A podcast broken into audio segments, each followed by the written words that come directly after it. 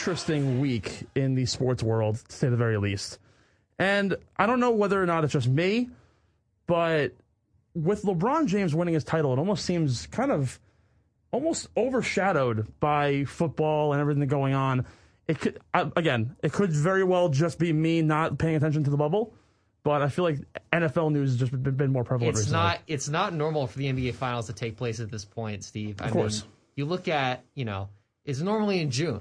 Yeah. We're not talking about like the Lakers winning the finals like at this point in time. So it is out of the ordinary. But regardless of the fact, you do have to you know, look at it and just remember, be like, wow, like this is LeBron's fourth ring. Like now, maybe the go talk gets serious. And it, it, it's funny because I think uh, I'm pretty sure it was was uh, the Athletic or or ESPN put up an article about how how now we have to kind of revisit the talk. And and you, me, and Jack talked about this way back during quarantine, like Aprilish after the Last Dance, and how how who really is the goat. And I saw you get into a little beef on uh, on Twitter about it, and it was really interesting because it looked like, like I don't normally get into beef on Twitter. I'm usually very inactive, but, But- I've been I've been prompted to get going on it, but now what's going on. But now, like the debate has to happen. We have to talk about it because I think now the question falls into play: is do the four rings match up to the six rings, and do the career stats match up to the career stats? And, and, and look, I, I mean, I personally don't think uh, now the NBA. Don't don't get me wrong, rings matter, but I don't think that in terms of the singularity of, of a player, I think that I think that the, the team matters. Of course, But the yeah. singularity of the player, rings don't necessarily matter unless it's you single-handedly bringing it, bringing it, bringing them the ring. And let's be honest, no sport is a singular player, league, team, whatever it happens to be. Mm-hmm. But I think now the question of goat really does take effect. But before we get into anything, I'm Stephen McAvoy, joined by Eric Kerr. Jack Main is out for the night. He is producing SportsPaws. Be sure to tune into that. What, what 9:30 is it tonight? It's 9:30 tonight. You'd actually be hosting tonight. oh yeah, hosting. Oh wow, really? Yeah, he produces Broadcast Breakdown. I oh, understand Oh, the confusion. Alongside with me, I'm the associate producer. He's the executive producer. So But hey, you know what? Big time for Jack Main. It is me alone with Eric Kerr tonight. We're also going to be joined by, by Max Schreiber in the second half hour. We're only doing an hour show today, regardless of the two. But before we get any, uh, before we get into anything, it is time for the Mac and Main Show. You're listening to the Mac and Main Show. Off the face off the Capitals have won it. The capital of the country is the capital of the hockey playoffs. on 98.1 WQAQ. Driving forward, diving to the goal line. A touchdown and a title for the Patriots. I can't believe it. The soundtrack of Quinnipiac. Is this the dagger?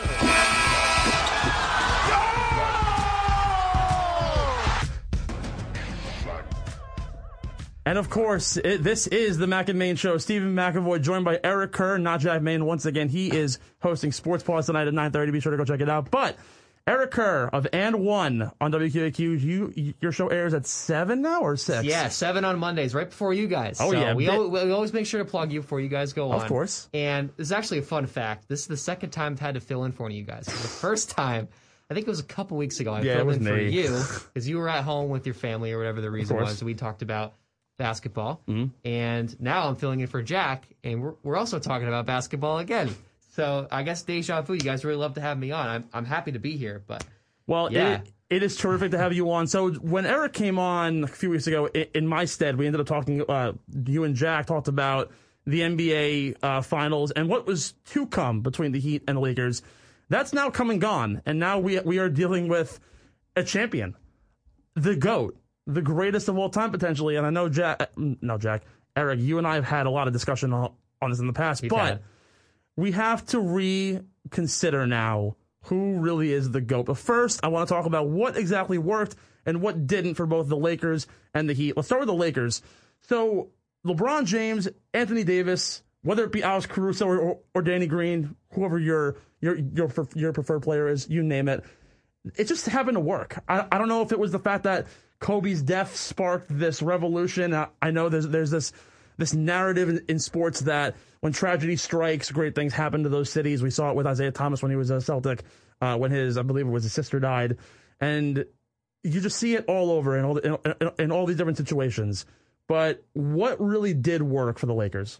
I think it's just the the fact that, and I actually talked to Jack about this. I think LeBron just played with a as a man on a mission throughout the whole playoff series. You know, still being disregarded by fans, uh, losing the MVP to Giannis, which granted Giannis obviously had the better regular season, course. but when the award was announced, LeBron was still like pissed, like he thought he had it, Mm-hmm. so he was like, "Oh, I'm him pay." So he just went out there, and Anthony Davis too. Th- those two together are just a dominant, dominant tandem in the league. And, you know, you see how they, you know, pretty much dominated the Western Conference being the first seed and then continued to dominate in the playoffs. So just a complete out domination with those two guys. And the roster from top to bottom was pretty good. You know, you have Alex Caruso as a good scorer from off the bench. You have Danny Green who's a knockdown shooter. You have a load of big men off that bench or on the roster with JaVale McGee and Dwight Howard just grabbing rebounds, again, those big blocks and other big points for you down low. It's just a great, great just combination of rosters and just like veterans on this team alongside young guys too, like Kuzma and Caruso. That it just all worked out together. And, you know, obviously LeBron is going to make your guys play way better when he's on the roster because he knows how to play with the team. And I think that's just the end of the story. I mean, LeBron James playing like a man on a mission, going out and putting these numbers, especially in the NBA Finals, which I'll get into those numbers later. But I do want to give you your piece, Steve. I think it's just the overall reason why the Lakers were coming out on top. Well, the Lakers had, in my opinion, it wasn't necessarily the greatest team on paper. I think there was there was certainly uh, uh, like ebbs and flows in the team. They had Demarcus Cousins to begin the year. He ended up falling out. So. It, what I thought was going to be the biggest problem was going to end up being the tandem down low, especially especially against a Heat team that has a Bam Adebayo who's been absolutely lights out the entire year. He was uh, he was in the running for comeback player of the year, I believe it was. So between JaVale McGee and Dwight Howard, they managed to, to granted with Bam Adebayo out for the first two games of the season of, of the series, they still managed to keep him at bay, even tamed, even tamed with an injury. But I think the biggest story really does come out come out of the loss of Bam and the loss of Goran Dragic for the Heat. Yeah. And really, realistically, if it wasn't f- for them being out, the Heat could have very well possibly taken the series had they kept LeBron at bay. AD also just went absolutely AWOL. But speaking speaking o- on the Heat, Goran Dragic being out, the the Heat were more were more likely to give up a point in the paint with Goran with Goran Dragic out. It was like seven times more likely. Was he the key? Was he the key to the Heat downfall, or was it more uh, more spread out? I think it was more just like Bam not being there, allowing you know allowing all those points in the paint. Uh, you know, because you look at who's after Bam, it's Kelly Olynyk and Meyers Leonard, guys that are not known for playing defense in the paint and are more known to be out on the perimeter, being the stretch five for the team. They're not a big defensive presence down there. And John and I just talked about this in And One too. I think the Heat are just another like backup center away. It doesn't have to be a Bam Adebayo level, just someone that can come in there, you know, get some defensive stops, grab some rebounds, get a couple baskets in the paint, keep possessions alive for their team because Bam was forced to play a lot of minutes in those Eastern Conference playoff series, especially against the Celtics. Like after games one and two, you did not see Bam leave the floor that much. And when he did, Andre Iguodala was playing center out there. Now, mm-hmm. granted, you could do that against the Celtics, so they don't have a dominant big man. But the Lakers, on the other hand, they have two dominant big men that are circling in at all times. So it just makes it that much tougher for a team like the Heat to, to deal with. Not to mention Anthony Davis, who who in some minds should have won Defensive Player of the Year Yeah. had it not been for Giannis's historic, nothing you've ever seen before kind of play. Yeah, exactly. I mean, Anthony Davis is such a defensive presence too, so it makes it just that much tougher to Bam to get looks down there and low, and for the rest of the guys out there as well. So you really had to have Jimmy Butler scoring 40 points, 30 points a game to keep his team alive in the series. But you know, one guy can only do so much, and like you said earlier in the show, like it's not all about one guy; it's about the team, and you can't rely on just one guy and you know going out and having that kind of success. And really, what I noticed from the Heat was that it really was that one man show. Outside of maybe maybe the clutch shooting of uh, Tyler Herro, Duncan Robinson, it was really the the the, the Jay Buckets show. Yeah, at J- least in the Jimmy finals, Butler. Jimmy Butler had had a finals performance that I don't think anybody is going to be able to match that isn't named LeBron James. And it's something that that look all the love to Jimmy Butler for doing what he did. I think Heat fans coming into the year had had you had you had you even said oh finals appearance, they would have been like whoa no way. And everyone was thinking like seven or eight seed with the Heat at Exactly. best. But to make that kind of absurd run with all those guys that you know are undrafted, uh, rare commodities. Uh, you know, Jimmy Butler was a guy that almost didn't even play Marquette or didn't Mm-hmm. even make it to the college game. It's just absurd to see. But I think credit goes to Erik Spoelstra. He's such Of a course. such a good coach, and you You know, John said that he's probably the second best coach in the NBA outside of Gregg Popovich. You know, I, I can sort of agree with that after what he was able to do with this team. Mm-hmm. Nobody saw it coming.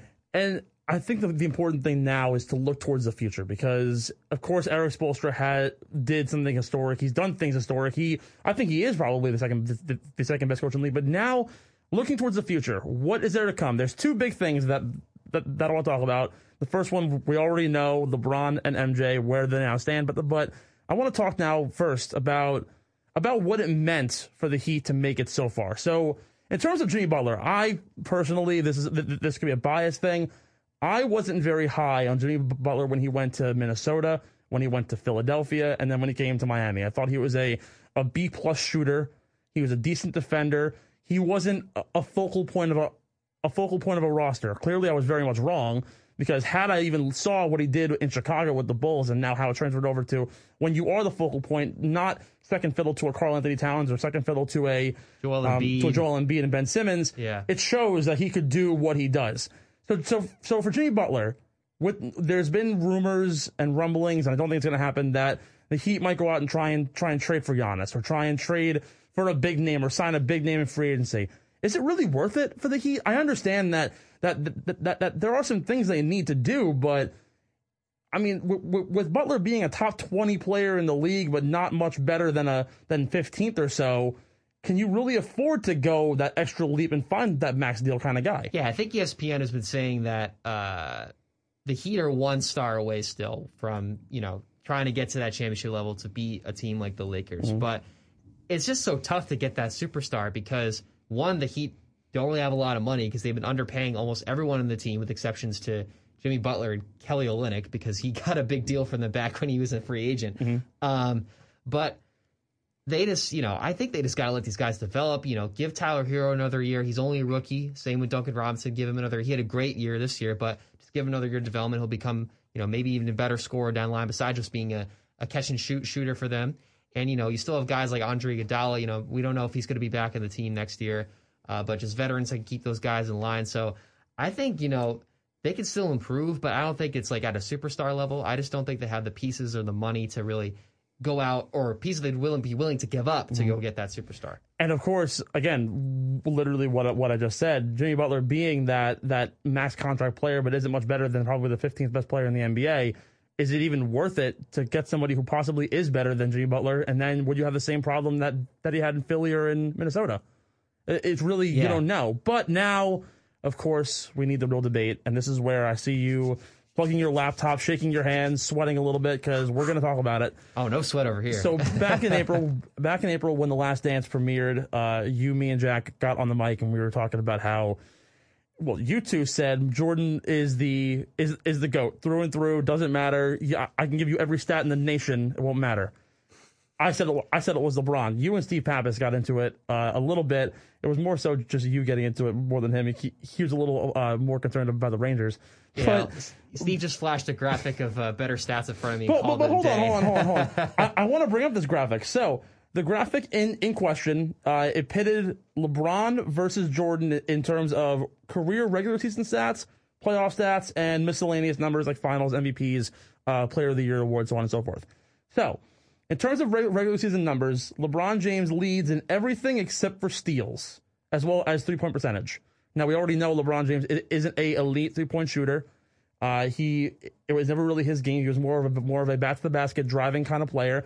And in terms of steals, again, defensively, he was never really that that kind of player. He was more towards the beginning of his career, but he did, but he still didn't focus on it. In terms of the playoffs, it's all LeBron. O- only thing he's missing once again is shooting shooting from three. But the big question then falls on the miscellaneous n- numbers, the All Star appearances, the All Defensive numbers, the rings, the finals, the MVPs, the final MVPs, Defensive Player of the Year. They both won the Rookie of the Year. So really, wh- now where does this debate lie? Honestly, well, let's first start there. Yeah, I mean, obviously the main focal point of any debate is the finals rings. Jordan has six, LeBron has four, and everyone's going to go off and say Jordan is the better player because he's a winner. And Jack and I have had this uh, conversation a lot. And we, with sports, we, we compare, you know, the greatest player of all time versus the best player of all time. Yeah. If you put LeBron James and Michael Jordan in a 1v1 basketball game, LeBron's going to win. Of course, He's the better player. There's no doubt in that in my, in my mind. He's more talented, more skilled, stronger body. He'll win in a 1v1. But Michael Jordan is the greatest player of all time because he's able to go out there and go out and make those big clutch shots in big moments when he needs to. One of the big things, you know, obviously ESPN's going to capitalize on LeBron's win for, for the next few finals that he wins to be like, oh, like is the GOAT conversation narrower or like what's the deal with that? Uh, and you know, one of the things that Rachel Nichols uh, asked the uh, Tracy McGrady is, you know, who who who for you got for you is going to be taking that shot down the line? It's going to be LeBron or MJ. And that, McGrady would go on and list like other players like Jordan and even others like Kobe, Paul Pierce before they even get to LeBron. Why? Because those guys are going to be taking the clutch shot at the right time. Now, LeBron, instead of taking that shot, he's going to be looking for the right play to make, which isn't a bad thing.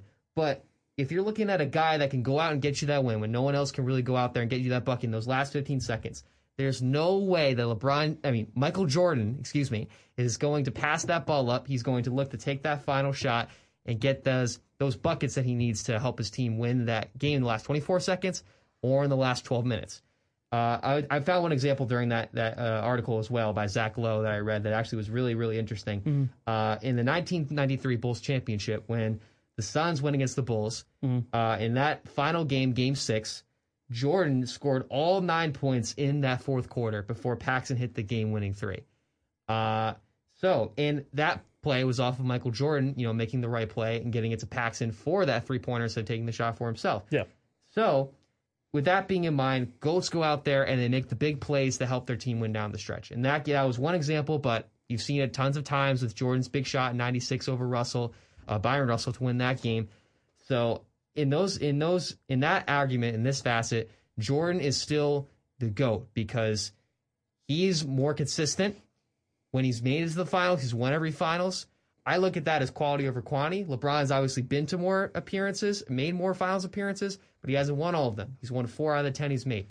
So, by percentages, quality over quantity, you look at that, Jordan is still the GOAT. I think your your point on best player ever and greatest player ever is really really interesting because if we're talk, talking the greatest player ever in terms of you need that shot in the last 24 seconds, I honestly might have, I, I would probably take Kobe over over MJ. That is true. Yeah. I, that's a personal thing. Now people put people people I, I've read lists on lists on lists whether it be Zach Lowe, Stephen A. Smith, uh, just like it, K- KP, insert it, you name it, and most people don't even have Kobe in the top three. They'll have a Wilt or an, or a uh, Magic Johnson somewhere eh, somewhere in the top three four range, and Kobe's kind of shifted off to like five or six. And I think it's interesting because LeBron James, of course, isn't a three point shooter. And when you define what what shot you need in those 24 seconds, if you need a two, honestly, like depends depending on what you're going for, the win or the win or the tie. Give me LeBron if he could bully you down low. It's it's really different in all these different scenarios. We don't really we aren't defining any sort of guideline. And look, what you said about a one on one Jordan and LeBron in their prime, LeBron body wise is, is just by by and large better. There's no way of denying it. And I do think MJ has should have that that goat title in terms of overall skill capabilities, the teams that the teams that that, that, that he led, the players he faced. But for LeBron James, it's like where again, it's where does the ball lie? The greatest player of all time. Could he defend all five positions like LeBron can? Not not MJ, but LeBron could do it. Could he bully you down low and can he possibly shoot it outside if he can? Can he find the right plays like, like LeBron can? MJ could do it for, uh, from inside and outside. Was only really a a forty percent uh, shooter from three, which wasn't which isn't very far off from LeBron's anyways. So you could say shooting wise, they're relatively equal players. MJ was more was more of, of, of a finesse guy down low rather than LeBron, who was a bully ball player. But in my opinion, they're almost neck and neck in, in, in just about every category, minus defensively, where LeBron could guard Steph Curry or he could guard, let's say, Bill Russell in the paint. It, it, it really comes down to what you find on every end. I do think LeBron is the GOAT solely on the premise that defensively and overall ability wise, he can defend anybody, he could play anybody. And to your point on rings, my argument would be that even though Jordan went undefeated in the play, in the postseason, Le- LeBron had had worse teams to play with. Like Jordan had Paxson, he had Kerr, he had Kukoc, he had Rodman, he had Pippen.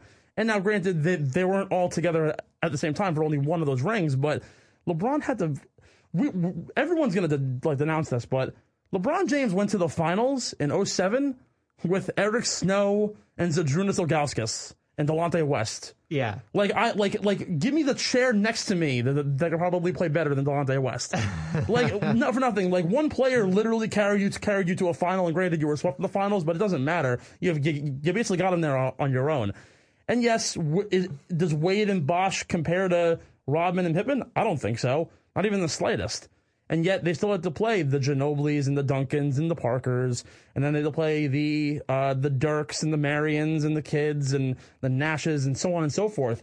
I just think competition wise, you could potentially argue that that LeBron is the goat. I don't really want to give an answer. I'm gonna I'm gonna stick with what what Jordan said in the last dance, where he said uh, it's almost poppycock that we even talk about who is the goat because at, at the end of the day, you're comparing two different decades, two different players, two different regiments, two different systems, two different ways of thought in the NBA, where where the three pointer now matters so much more than the two, and mm-hmm. I, it's just it, it's one of those things that that if Michael Jordan can say, "Look, I don't want to hear this nonsense about about who the goat is," I could I could live with it. I can give it to him. Yeah, no, exactly. But I think in terms of competition, I think Jordan still had good, good competition that Of he course, played yes. against. Like, you know, he played against obviously the '93 finals, played against Charles Barkley. Uh, he also had to go run against John Stockton and Karl Malone, who was a great dynamic duo back in that time period as well. Um, you know, we could go on with Eastern Conference Finals too, where they've had to play against you know guys like Patrick Ewing, who was a very dominant center in there as well. Mm-hmm. And I think I think you know this fourth finals could you know be talked about taking away that credibility. I mean, granted, you know maybe the Bulls team was more complete than you know this Lakers team was, but Anthony Davis is one of the best players in the NBA right now. So having that guy with you on your team is huge because it takes off a whole lot of load off of a guy like LeBron to you know not have to worry about you know maybe letting the defender blow by him because he knows he's got guys like Anthony Davis and Dwight Howard sitting in the paint to But- hold him out. But past that, though, who's the third piece to that that team? You had the Jordan, Pippen, Rodman. Who's the third to LeBron and AD? third piece. Well, I guess you could probably uh, you could probably uh, I guess say Kuzma, Arguably Kuzma. arguably Kuzma. Oy. Oy. Flint, Michigan who wouldn't say Kuzma. By the way, he's from there. But uh, look, man, I don't know. Like it- it's. Uh, and look, the, the Lakers have thrived off of duos and not trios. We saw it with Shaq and Kobe. We saw it with uh, MJ and uh, not Kareem. I'm drawing a blank. Still Shaq, right? Regardless of who, Yeah, Shaq and Kobe. Yeah, yeah. Regardless, like like Yeah, yeah. they relied on duos, not not trios, and it's again, do do, are, do we give LeBron credit for winning a ring with only two guys rather than three? That's up in the air. But you were saying you were saying something else. Yeah, no, no. I basically was just talking about like kind of you know that having to have a guy like Anthony Davis on your team is so so dominant. Uh, and you know, you know, even if Dennis Rodman is your third guy, like he played a very specific role. Like he was a rebounder. Like there are guys on the Lakers team that served that role as well. Now, granted, not as good as Rodman because we know how, be- how much of a piece of Rodman was on the boards. Of course, But I mean, he served a potentially role. Like it was mainly like Jordan Pippen being the main duo for the Bulls as well. And you look at the stat line, you know, obviously with Steve's graphic, I think it was all just career stats. And obviously LeBron's going to be bigger because Yeah. he came into the league when he was, you know, in his prime at young at 18 years old. And he still at, already has more seasons played than LeBron has with 16 compared to Jordan's 15 when he came into 22. And, you know, kind of played out his, his prime mainly, sat out for a year because of wanted to go play baseball to follow his dad's dreams. That took away a season in there as well. And, you know, that's why I'm going back to the quality over quantity argument. You look at the averages now for the points. So Jordan has averaged 30 points per his career to LeBron's 27. Now, granted, LeBron has three more rebounds and assists, but goes back to the argument of Jordan looking to make those clutch baskets and get, you know, the big scoring, big numbers for his team. Again, steals as well. Jordan has more had more average steals than LeBron has had. Turnovers, Jordan has had less average turnovers than LeBron has had. Uh, and, you know, kind of goes down the line a few other statistics. There's free throw percentage as well. But, you know, obviously we can go circle so we could discuss this all day, literally for hours if we wanted to, Yeah. but we simply just don't have the time for it. Uh, but I think overall, unless if LeBron catches catches Jordan, I think Jordan is still going to be got to be the goat of basketball. so under the assumption, so, so just kind of looking forward, AD is uh, he's now a free agent because he was traded from New Orleans to the Lakers and did not did not sign an extension. Assuming Anthony Davis does end up signing a extension with the team, and LeBron and AD become this powerhouse in the Western Conference. Now, this is a bit of speculation towards the future, but could we possibly say that if LeBron and AD could win could win another ring or possibly two, could they be the greatest duo of all time in the in the NBA? Ever. Yeah, I think you definitely have to put them up there. I mean, also with duos like Kobe and Shaq as well, who are also dominant uh, as well as a duo over there. Uh, it definitely would be tricky to you know not go against them because there have been bunches of duos throughout the NBA. But I think you know in terms of a duo winning a three-peat, or you'd probably would definitely have to say them, right? Yeah. Because no no other duo in the NBA has done that. So that would be I definitely would consider it for sure. Definitely one of the best duos of all time. I mean, you see how dominant they are. LeBron is still LeBron at 36 years old, and Anthony crazy. Davis is in his prime. So Mm-hmm. it's tough to deal with, and I think I definitely would have to say. But you know, also to you know, if you could argue maybe that uh, with the success that the Warriors have had with KD and Steph Curry, and granted they also had Clay and Draymond as well, but you can make the argument that maybe uh, Steph and KD were a better duo as well in terms of their talent. Uh, but you know, it is interesting to to look at and see who the best duos in the NBA of all time are, and you know, I definitely would have to put LeBron and, and AD if they continue to win a couple more. I think they are still title favorites, and considering how dominant they are, if they keep that roster, maybe even improve it, I don't see why not. So there's been a debate that because of the bubble and the time off uh, within the NBA, there's a possibility that we have that that that the Lakers almost got got it easy because they had all, all this time off. But looking forward to the future now, just as as we wrap up here, do the Lakers need to do do anything uh, in lieu of next season in order to get ready? Uh, What do they know, need? I, th- I think they just need rest, and I think that's the case with all the teams too. You know, you've been seeing the announcers or hearing the announcers of games talking about how they've had you know one, maybe at the most two days of rest between games. Lakers would probably have extended ones because they would always, usually always end their series early enough. Uh, but with that being said, I think they just need rest, and maybe they can get a couple more good pieces or two off the offseason because we know the GM's going to be in the business trying to get some new guys to try to bolster up that roster, just make them another contender.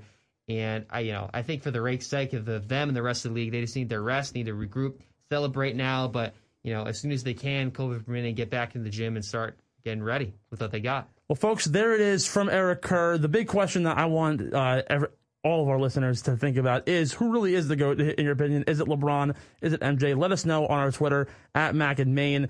Please let us know. We are going to take a short break, but when we come back, we're going to be joined by Max Schreiber and Eric Kerr once again in the second half hour. We're going to discuss some baseball and what is the deal with the New York Yankees from World Series contenders to ALDS follies. You're listening to the Mac and Main Show on 98.1 WQAQ.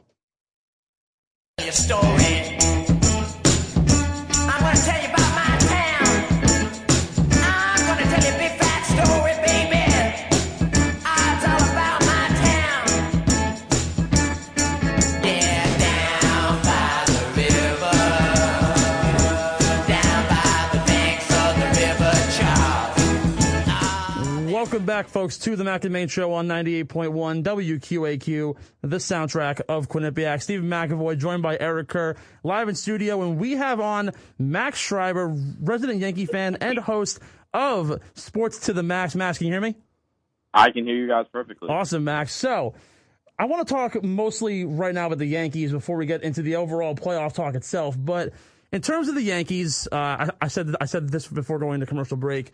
We are in a, a crisis in the Bronx. Not we, but the, but the Yankees themselves. We had the Yankees who came into the year as what should have been a World Series favorite. I'm pretty sure no one uh, no one thought that they weren't going to make the World Series against the Dodgers, and yet the the Rays kind of stung them. They literally got them out. Uh, ALDS follies. You and I watched the games uh, throughout, but first of all, just, what's your take on the Yankees this year? What what went wrong? What could have been uh, changed? What really was the uh, the nail in the coffin for the Yankees? Well, first off, guys, thank you very much for having me on. It's an absolute honor, and just hope everyone's doing well tonight. But uh, when it comes to the Yankees, I think we have to look at the fact. Now, I'm not using this as an excuse because on my show earlier today, I talked about it as if it was a regular playoff loss. But it's hard to talk about the regular season and all the ups and downs that they had during the regular season, whether you point to when they won 10 in a row or to the point where they were 5 and 15 at one point in the middle of the season. because there were a lot of injuries for the second, really the second and a half year in a row because that second half of 2018, Judge was out with a broken wrist. They were throwing Shane Robinson out there in right field, and Stanton was holding down the lineup, but he had a DH for a couple of weeks because he had a hamstring issue. So this injury bug, obviously, we know in 2019 the Yankees had 31 people on the IL, which set a major league record. And this year, it seems like the same exact thing was happening again. So it's kind of hard to see because if this was a full six month season, 162 game schedule season, we don't know what would happen. We don't know if they would ended up catching the Rays, but give credit when credit is due. It was a crazy year. It's 2020. We all know that. And the Rays were by far the better team. And not to mention, when the Yankees and Rays went up against each other in the regular season, the record was 2 and 8, the Rays winning eight of those 10 matchups. But in the playoffs, the Yankees were pretty much a full healthy squad with the with the exception of James Paxton, Tommy Kahnle, and who else am I missing? I'm try I, I'm I'm trying to think who else wasn't there. But for the most part, those were really the the the two biggest injuries for the Yankees, and they just didn't hit in timely spots. Now there was a lack of pitching. Obviously, when Severino and Paxton are out, and you have to rely on Tanaka and Cole. But besides that, they only have a circle trust of relievers outside of when it's really only Green, Britton, and Chapman. There's a lack of pitching there, but the reason this team didn't win was because they couldn't hit in timely moments. So I'm I'm hearing three main storylines here, and I, and we'll kind of hit on all of them. Eric, please please feel free to join in uh, as well with your take. So first of all, the, the the pitching side. So historically, the Yankees have had good pitching, but but in the last five years, it almost seems as, as if the the Yankees pitching staff, especially their their starters, it hasn't necessarily been uh, the relief corps, but the starters have been almost lackluster. Uh, Tanaka in the playoffs, though, although has been terrific throughout the regular throughout the regular season, ha- has had his ebbs and flows. The injury bug to James Paxton, and you, you could even look years ago to to Michael Pineda, which who should have been a a solid number three guy, never actually panned out on the roster. So could could we blame the injury to James Paxton as a as a, a problem for the Yankees, or or, or it, is it mostly j- j- just the injury or the pitcher itself that has been the plague for the Yankees? Well, the thing before the Yankees went out and signed Cole this offseason, Cole was supposed to be the silver lining to all the pitching woes because the past years Cashman at the deadline, they have just not been able to get that bona fide one or two starter, depending on what the Yankees were looking for.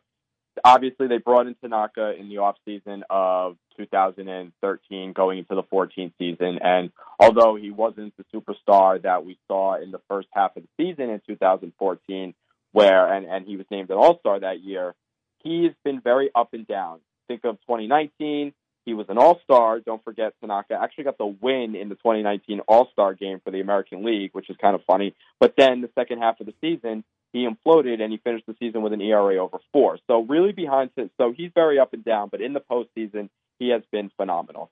And besides that, it's really been kind of who is that guy? Severino was that guy in 18, but injuries have caught up to him the past two years, and he was ineffective in the second half of 2018. Sonny Gray, we know how that panned out. Pineda, we know how that panned out. I mean, in, in 2014, essentially, you can look back to all the way going back to that rotation. Hiroki Kuroda was the second starter, the third starter there. Oh, so it just seems like Cashman has struck out a bunch of times trying to find a, uh, excuse me, a another starter. And after the Sonny Gray thing didn't work out, Yankees went out and got James Paxton. They traded Justus Sheffield, who was the Yankees' number one prospect at the time, or one of their top prospects at the time, and James Paxton, although he never pitched more than 160 innings going into that year, when his first season with the Yankees. Last year, he had some injury woes, and he ended up having a really good season towards in in, in last September. But this year, couldn't get on the couldn't get on the field. So the injury bug is really what's always been Paxton's issue, and the Yankees, thank goodness they had Cole because if they were relying on Severino being their ace, which is what we thought maybe two years ago was going to be the situation, the Yankees would have been absolutely screwed. Who even knows that they would have made the playoffs without Cole? And Cole struggled a lot in the beginning of the season, but ended up having a, a solid season overall in the, in the short 60 games. So it's really just the fact that the Yankees have not been able to go out and get that bona fide one or two. with the exception of going and getting Cole. But with all the injuries to the pitching staff this year, Cole wasn't enough. Now with the bullpen, the bullpen has always been the strong point of the Yankees for the past couple years, really going back to 2015 and when they had Andrew Miller and Dellin Betances. Then they brought in Chapman. They've had Kahnle, uh, David Robertson for a while. This uh, but Dellin Betances was don't forget Dellin Betances was a was an All Star in four straight seasons, if I'm not mistaken. Which and and I mean he was one of my favorite Yankees of all time. In all honesty, a New York kid came up and was you know an, all- an All Star caliber player with the Yanks. But the bullpen has really been the strong suit. But this year, the bullpen just did not pan out the way it is. I mean, you brought in Ottavino on that large three-year contract last offseason, and he was ineffective this year with an ERA over five. Chapman was solid. Obviously, he gave up the big home run, but I was just about to say that. nonetheless Yeah. was was solid. And with and you know, Kahnle unfortunately has been great since they brought him over in 2017 from the White Sox, but unfortunately Tommy John caught up to him. And Green has been great. So they really only had three relievers, and they just didn't have enough starting pitching, with the exception of Cole. And when Tanaka's ineffective, they and they're not going seven innings, and then you, you know it's it's difficult to find those other guys, the Loaisigas, the Luis Cessas, in those middle innings to man down and and get to those three guys in the bullpen who have Boone's trust. Yeah, you know, Max, this is a this is a crazy thought of mine, but uh, I am thinking about the Yankees roster, and in terms of pitching and hitting, they're very right-handed dominant. Which, as we know, a lot of people are right-handed, and being right-handed is very, very predictable to to deal with in baseball. And I saw something on on online recently saying, you know, maybe the Yankees need to get more left-handed, maybe to kind of throw off uh, other teams in a sense. So, is there any like left-handed guys in terms of like hitting or pitching you guys that the Yankees you think would need to kind of like get over the top?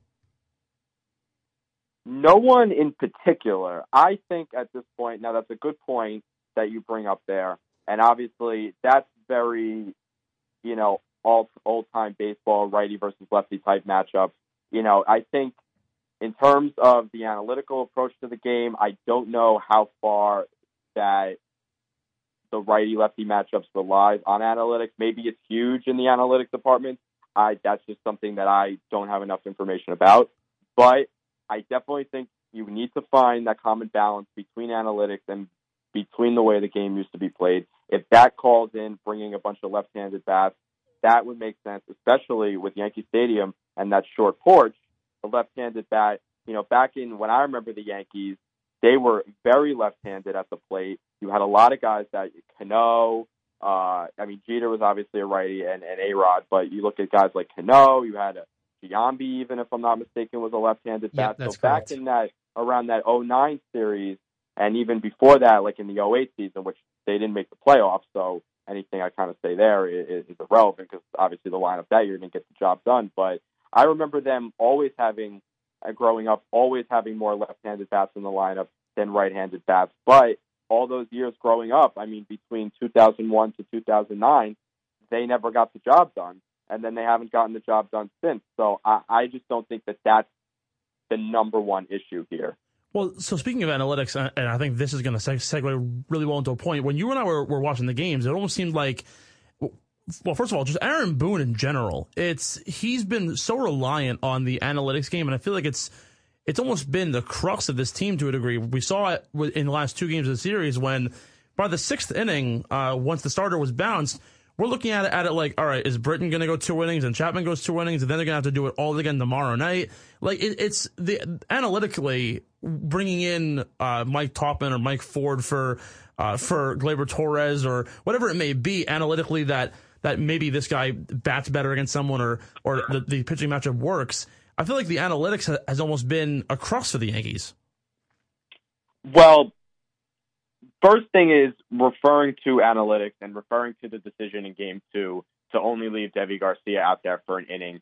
A lot of people want to kill Boone, and a lot of people want to kill Boone for the way that he manages this this team analytically. But from what I have read, from what I have listened to, all the Yankee and baseball insiders, because obviously, and I actually said this on my show today, I don't have that type of you know personal relationship with anyone in the in the Yankees organization mm-hmm. yet, hopefully, which I hope you guys are all hoping the same. But from everyone that is that is a respected voice in, in covering baseball or covering the Yankees or and or both has said that that was not an Aaron Boone decision. That's an organizational decision, and that starts at Brian Cashman and it goes through the whole analytics department and upper management.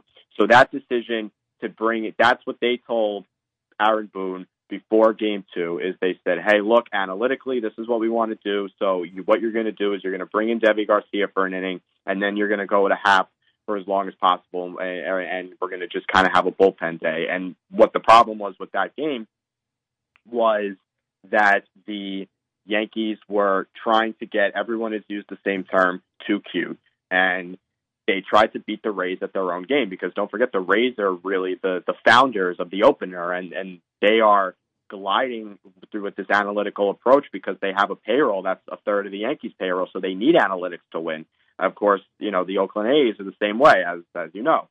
So, you know, the Yankees it is important in today's baseball to rely on analytics the upper management, any it doesn't fall on Boone any of the analytical, uh, in my opinion, the decisions. He is kind of presented the way. Obviously, he uh, Aaron Boone is a believer in analytics, but a lot of it does come from upper management, from what I understand. So it's unfair to give Boone, you know, to call out Boone on a decision like that. What I do understand now, I do not believe the Yankees should get rid of Boone. I think that Boone is a great manager. Obviously, last year I think he was snubbed of AL Manager of the Year when the Yankees had 31 people go on the IL, and they still ended up with 103 wins mm-hmm. and only two games away from the World Series.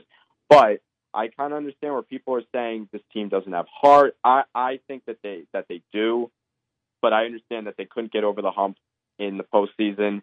And I can see where maybe this kind of group of young players ish, although now the quote unquote baby bombers are getting a little bit older, but you might want to say they need to be pushed to a certain extent. And, and there's just, you know, Aaron Boone is very protective of his players and Aaron Boone is very, he, he will defend them at all costs. And maybe, you know, they say that, you know, need an old time manager, but that's just not the way baseball is played now. You have to rely on analytics but also when the Yankees have the money and have the largest payroll in baseball, they you, you know there's some there's some wiggle room there because the Rays don't have the talent on paper that the Yankees do. So you kind of have to find that happy medium between an analytical approach and a strict talent approach. Of course. So, you know, obviously you think you don't think Boone or firing Boone is the answer, but there are a couple of players that I know of that are could be on the chopping blocks in terms of you know, being a free agent this year, maybe could get traded to try to figure out some cap space, you know, with the immense money that market the Yankees do have. So, what is what are kind of the next offseason moves for the Yankees to really uh, get to get to a better spot and hopefully make it to the uh, World Series down the line? Well, that's a good question because every year, and it seems like this has been every single offseason, where after the Yankees get knocked out, you say, "What's the next step?" And the first thing is you always think about the Yankees being the evil empire and going out and getting that superstar and just being the old fashioned Yankees. And that's what they did last year with Cole. That's essentially what they did a couple off seasons ago with Stanton. Two two years ago, it was always the Manny Machado talk. It just seemed like Manny Machado was primed to be a Yankee. They brought him in for a visit, and the Yankees just ended up saying no, thank you, which in all honesty, I think if they would have signed Manny Machado, I don't know if they would have went out the following offseason and signed Gerrit Cole. But now they're over the luxury threshold, and according to reports, I know I read an article from Joel Sherman in the New York Post, which actually was telling Jack about earlier today, that they have heard that Hal Steinbrenner really wants to get the luxury tax threshold back under. So what does that mean that they're going to do? I, I you know, part of me think that there's not going to be a lot of changes to this team, or they're going to try to bring in, you know, younger players who are under still under control for a couple of years. You know, I mentioned Jack was talking to me today about maybe moving Chapman for salary relief. If they move in Chapman, they would have to bring in someone like, for example, when the Mets brought in Edwin Diaz. Now I know they brought in Cano, which is a whole other paycheck and a half. But what I mean is, it, let's say they just solely brought in Edwin Diaz, who's essentially making a major league minimum, and he's not even arbitration eligible until I believe 2023 or uh, 2024. He was under control for a long time. So it's going to be kind of it's kind of going to be moves like that. I don't see them, you know, especially if they want to move on from Gary Sanchez. I, they're not going to go out and break the bank for JT Realmuto. Maybe they will sign a free agent pitcher, especially it seems like Paxton is gone, but also Tanaka is a free agent. And I do believe that both sides want to come to an agreement. And the Yankees want Tanaka back. I think Tanaka definitely wants to be back. Also, DJ LeMahieu is a free agent, and he's going to probably want to cash in on somewhere around four years, $100 million. So I think that we're just going to see a lot of the same, maybe a couple tweaks here and there, maybe an arm in the bullpen, another arm in, in, in the starting rotation. Mm, It, I don't know if it's going to be as splashy as Trevor Bauer, but they're definitely going to go out and make a trade. There's been rumblings that Boy is is someone that's kind of on the trading block if the Yankees want to bring somebody in. But I think you're going to see majority of the same roster. Also, one other thing is that the Yankees are really hoping that Kahnle is back, Domingo Germán is back, and Severino is back, and those would be quote unquote their trade deadline or free agency acquisitions because they didn't have them for majority of the season. So to bring them back, that's essentially three really big arms that were absolutely 110% missing in the in in the playoffs this year. So I want to trans- transition now into what's going to happen in the overall uh, postseason now going forward. We have the Rays up one game to nothing over the Astros, and then in the National League, the Dodgers taking on the Braves. I believe Game One is, is actually tonight.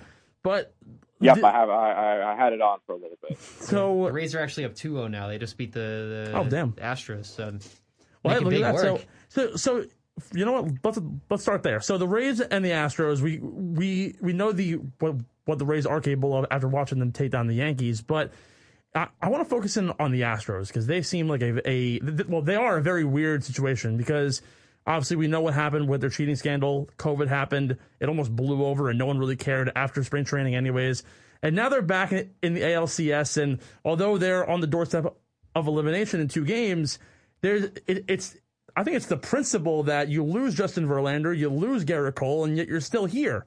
You're still you're still one of the best teams in baseball, and even with the drop off in uh, in batting average from Altuve, Correa, Springer, uh, Reddick, and so on, after uh, from uh, from during the cheating to now, hopefully after the, afterwards, and what and what they're currently producing, they're still here yeah, ho- hopefully, like I'm really hoping to God. But, but what's happening now is, is do should the Astros still be feared in the MLB, regardless being down two games to nothing to the Rays? They very well could come back. It could also just be a matter of not having Verlander and and a second arm like Cole, where you, where now you have to rely on a on a Lance McCullers who hasn't necessarily been the most the most effective player th- this season. So should we still fear the Astros, or or are the Rays kind of saying eh, they're done? Well, the consensus going into the ALDS was whoever wins the Yankees Rays series was, I mean, you never want to say never, but it was just kind of a battle between the American, the, the two best teams in the American League. Although I did think the A's were a juggernaut in to a certain extent, and it, obviously the Astros do have a chance, but it seems like whoever won that series, everyone was predicting is going to go to the World Series. But the mm-hmm. Astros, even without the cheating, they have a lineup one of the best in baseball, if not the best in baseball. Like I said, Altuve had a really bad season for majority of the year, but like I said, it, it, it's only it was only a 60 game season. So who knows if he would have played another 120 games, whether or not that he would be able hitting near 300. Who you know because Altuve is a great player, no matter the cheating, but the pitching is not what it was a couple of years ago. Verlander's out. They don't have Cole anymore. Uh, you, you know, they they're very lucky that they brought in Greinke in the trade deadline of 2019 because if they didn't bring him in, who would be their who would be their number one right now? And their bullpen was never great to begin with, but it was good enough to get them where they are. Let's just throw the cheating out the window. The Rays were an absolute juggernaut in the 60 game season, and they were able to take down the Yankees. And say what you want about the Yankees not showing up, but on paper, they were a great team, and the Yankees shut them down. And you saw a lot of unsung heroes in the Rays series, and you saw them kind of just piece to get together their pitching staff. And analytically, it worked. And Kevin Cash has done a great job with that team. And if going into the series, I, I would say fear the Astros because I think the people were kind of writing off the Astros. One, because people assume that they're not cheating anymore, and two, because they were two games under 500 and still snuck into the playoffs because of the eight game extension. But now that the series is up 2 1 on the Ray uh, with the Rays, I really just think it's the, you know, like we said, the Yankees Rays series was the two best teams in the American League. The Rays won, and it just seems like so far the Astros are to an extent overmatched. Yeah, I, I you know, as a fan, uh, I personally did not want the Astros to win solely, Well, because, yeah. solely because of the of the cheating. So I'm like gunning for the Rays to win because they're. I think I view them as the underdog because you know the Rays are kind of that team where it's like kind of all like underdog guys, not really big superstars on their roster, but they have a good system, they have a good coach, they know what they're doing. They, as you mentioned, they they they they probably have, or Maxwell rather mentioned is they they know how to run the opener kind of style really well. They have great pitching, relief, and starters all the way around. So I think. You know, I think they're a tough team to beat. I really want the Rays to win. I think being up 2-0 is going to be tough for the Astros to come back from that kind of series deficit. So, at the end of the day, I think the I think the Rays might have this one now. It's going to be tough for them to come back. I mean, honestly, And- like, sorry, Max, go ahead. Yeah, go ahead, Max.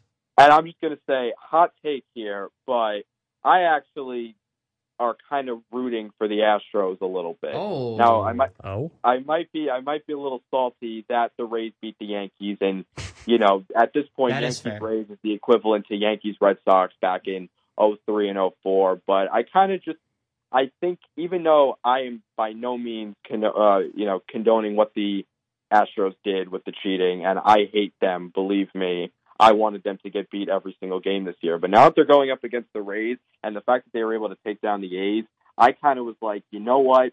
You know, F it.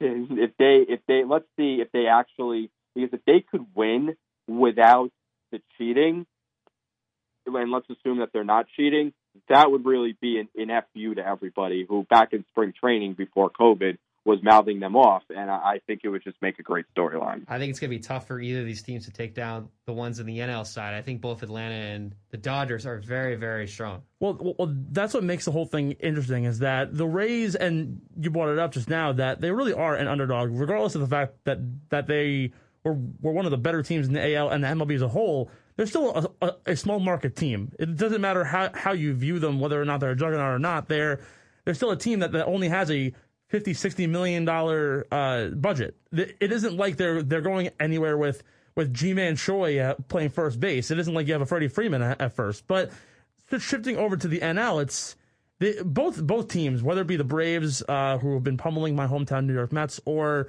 the Dodgers, who it almost seems at this point inevitable that they should win the World Series, considering there is not one one weak spot on their team. But two things for you, Max: could the Braves a give the give the Dodgers a hard time this series, and b if the Dodgers win it, are they they're they a shoe in? Well, I'll say, and Jack can attest to this. Today in our sports broadcasting class, we had to do debates and we had to do or, or commentary, and uh, two classmates of ours did a debate on the NLCS, and they were saying, you know, Dodgers in five, and our our professor was saying maybe six or seven, and I I am kind of around in the six game range where I think that the Atlanta lineup will be able to kind of match their way to two or three wins, but it just seems like the Dodgers year. I'm someone who does believe in due, and I think that the excuse me, I think that the Dodgers are due. It just seems like it's been so long. They've been throwing out money nonstop, really even before 17 when they made the playoffs, but even back in you know 2014 or 2015, that team that the Mets beat. I mean, I thought back in 2015, and high school Max was saying the Dodgers were going to win the National League that year, and it it just seems like they went to those two World Series, lost in both to two really good teams, got cheated out of one, and then last year, Clayton Kershaw lets up, up lets up those two home runs to the Nationals, and they kind of after being the best team in baseball. So I think that this year they're angry. I think they have a chip on their shoulder, and they're just too good. But they only lost what 17 games this season or something like that. That Yeah. 43 even and 17. season, that's insane. I, I mean, like it, it's wild considering this team has literally no no negative spots. What we've seen from the from the past, like you were saying, was Kershaw is a little shaky in the playoffs. Walker Buehler ha- had one bad game in the uh, in his first year in the playoffs, but like the offense is. I, I mean, I would say that they probably have probably the, the best lineup. They may have some players that are maybe past their prime and a little overrated, I guess you could say, like Max Muncy, but the offense is insane. The the bullpen is absolutely phenomenal, t- like top down. I can't even name you half the guys in the bullpen that isn't named Kenley Jansen, and yet they still manage to like close the door every single game. Joe Kelly. Joe Kelly. oh God, D- don't whine on Joe Kelly. Shut out Bauer. But it's like the the Dodgers at this point. I feel I feel like it like it's almost a shoe in. I thought the only team that could possibly uh, fight them were were the Rays and the Padres. They they took very short order of the Padres, but it's I don't know. It's, I, I think it's going to be going to be the uh, the, the Dodgers year. We'll just have to see. But Max, thank you so much for joining us. We got we got to cut it a little short. I appreciate your time, and I'll see you back home. No problem. I'll see you guys. Thank you very much for having me on. Thank you, Max. Take care, Max. So, just to kind of wrap up, wrap up the show here, I want to just kind of talk to you for one second about the the the the world now, the sports world, and this is something that I uh, was was interested in coming in, and and I wanted to give Jack this uh, this debate topic, but Eric, you will suffice here for for, for me today. All right. So, Alex Smith, Alex Smith came back. We saw what happened uh, two years ago. He had a compound fracture in his leg, and what what ended up uh, what ended up following was uh, sepsis, uh, a necrotizing flesh eating disease in his leg. And but two years later, he took the field for the first time in two years after what seemed like an almost uncurable leg injury that ended up uh, plaguing him for two years, and he's back. And then literally on the same field, three hours later, Dak Prescott suffers almost the same as almost almost the same injury. I feel like it's it, it, it's a tale of two cities here, and it's a tale of two two players that it shows what's happened between Joe Theismann getting his leg broken and not being able to play anymore, and now what Alex Smith was able to do and what Dak Prescott could potentially do, where people who watched Joe Theismann were like, "Oh my God, this is never gonna, he's never gonna play again." But I want to get your take on the situation with Dak Prescott. What does it mean to the sports world? It seemed it seemed to basically outtake every single topic uh, in the sports realm, even more important than Rafael than Rafael uh, Nadal winning his 20th major to be to be one of the greatest of all time. It almost seems like now that Prescott once again has taken headlines. Yeah, I mean, for the huge for the sports world as a whole, I think it. You know, I wish nothing but the best for Dak Prescott. He's been having a killer season. It sucks for anyone like that to go through that kind of injury, but nothing for the best for him. I hope he like you know has a good surgery and you know puts that time in to have a you know maybe once he's healthy and right to have a successful comeback story like Alex Smith did. Um, but you know, I think in terms of like you know for Prescott's side, you know, you look at a guy that was you know on his last year trying to get like big money from the Cowboys, and Mm-hmm. he was playing like he deserved it. Like the offense is tailored to him now. Like it's like all right, we're gonna shift from instead of running it all the time with Ezekiel Elliott, we're gonna shift to a throwing style with Prescott as the main guy, and it was working. Like the offense was playing really really well for the Cowboys, and to see him go down with that kind of injury is no fun. And, and you know, we've seen Prescott kind of talk about, you know, uh, awareness for mental health and that kind of thing. So I, I am just feeling for him so much in that regard. I'm not sure how he's going to react to this. I mean, we saw the initial reaction was just nothing but like sadness, tears, frustration as he was getting carded up to the, or getting placed in the injury card. And, and that's the reaction that anyone would have, uh, you know, in that kind of atmosphere. And, you know, but everyone's like, you know, seemed to love Prescott. He's such a good guy. Like everyone on the team on the Cowboys, and then Garrett, who's the off- Jason Garrett's offensive coordinator for the Giants now. Everyone was going to give him like a handshake and a hug, and just kind of keep him in the right state of mind at that time. Uh, but you know, I think once he gets through it, he'll he'll have another great comeback story because he seems like he's that kind of player. He's the he's never not started a game uh, as a quarterback in the NFL. So I think he's still going to be working harder than ever to get back to the position, and hopefully, uh, you know, some team will give him a chance down the line.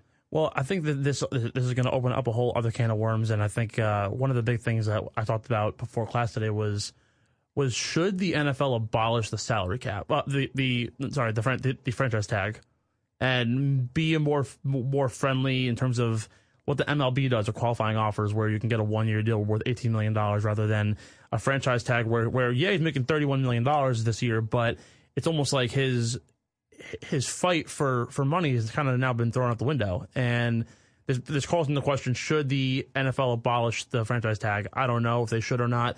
I think that I think they, it should certainly change, but that's a topic for a different day. Uh, I just wanted to get, get your take on what what's going to happen to to Dak Prescott. His surgery did go well. I want to give uh, my prayers out to his family. It's going to be a wild ride, and I'm really hoping that Alex Smith 2.0 doesn't occur from this. But it's it's tough. It's sad. But hey, you know what? The sports world goes on. The Giants still lost, and that and that and that's that's all that matters in my head. For Stephen McAvoy and Eric Kerr, thank you guys so much for watching the for listening. Wow, watching the Mac and Main show. Uh, only an hour show today. It wasn't anything huge. A, a relatively slow news week, but of course, as always, be sure to follow us on Twitter at Mac and Main. Check us out on our blog, the Mac and Main blog, with all of my crazy, ridiculous sports takes, and also Jack's. Uh, not to mention, follow us on Spotify, Apple Podcasts, and YouTube. Just to, just Google the Mac and Main Show, and you will find us. But with that being said, first Stephen McAvoy and Eric Kerr, you are listening to the Mac and Main Show on 98.1 WQAQ. Expert on everything at 11 o'clock. Tune in, check it out. We will see you then. Thank you for listening to the Mac and Main Show on Apple Podcast and Spotify. Be sure to follow us on Twitter at Mac and Main and like us on Facebook for updates about the show, news, and highlights around the world of sports. Make sure to listen to us Monday nights at 7 p.m. on 98.1 WQAQ or stream us live at WQAQ.com.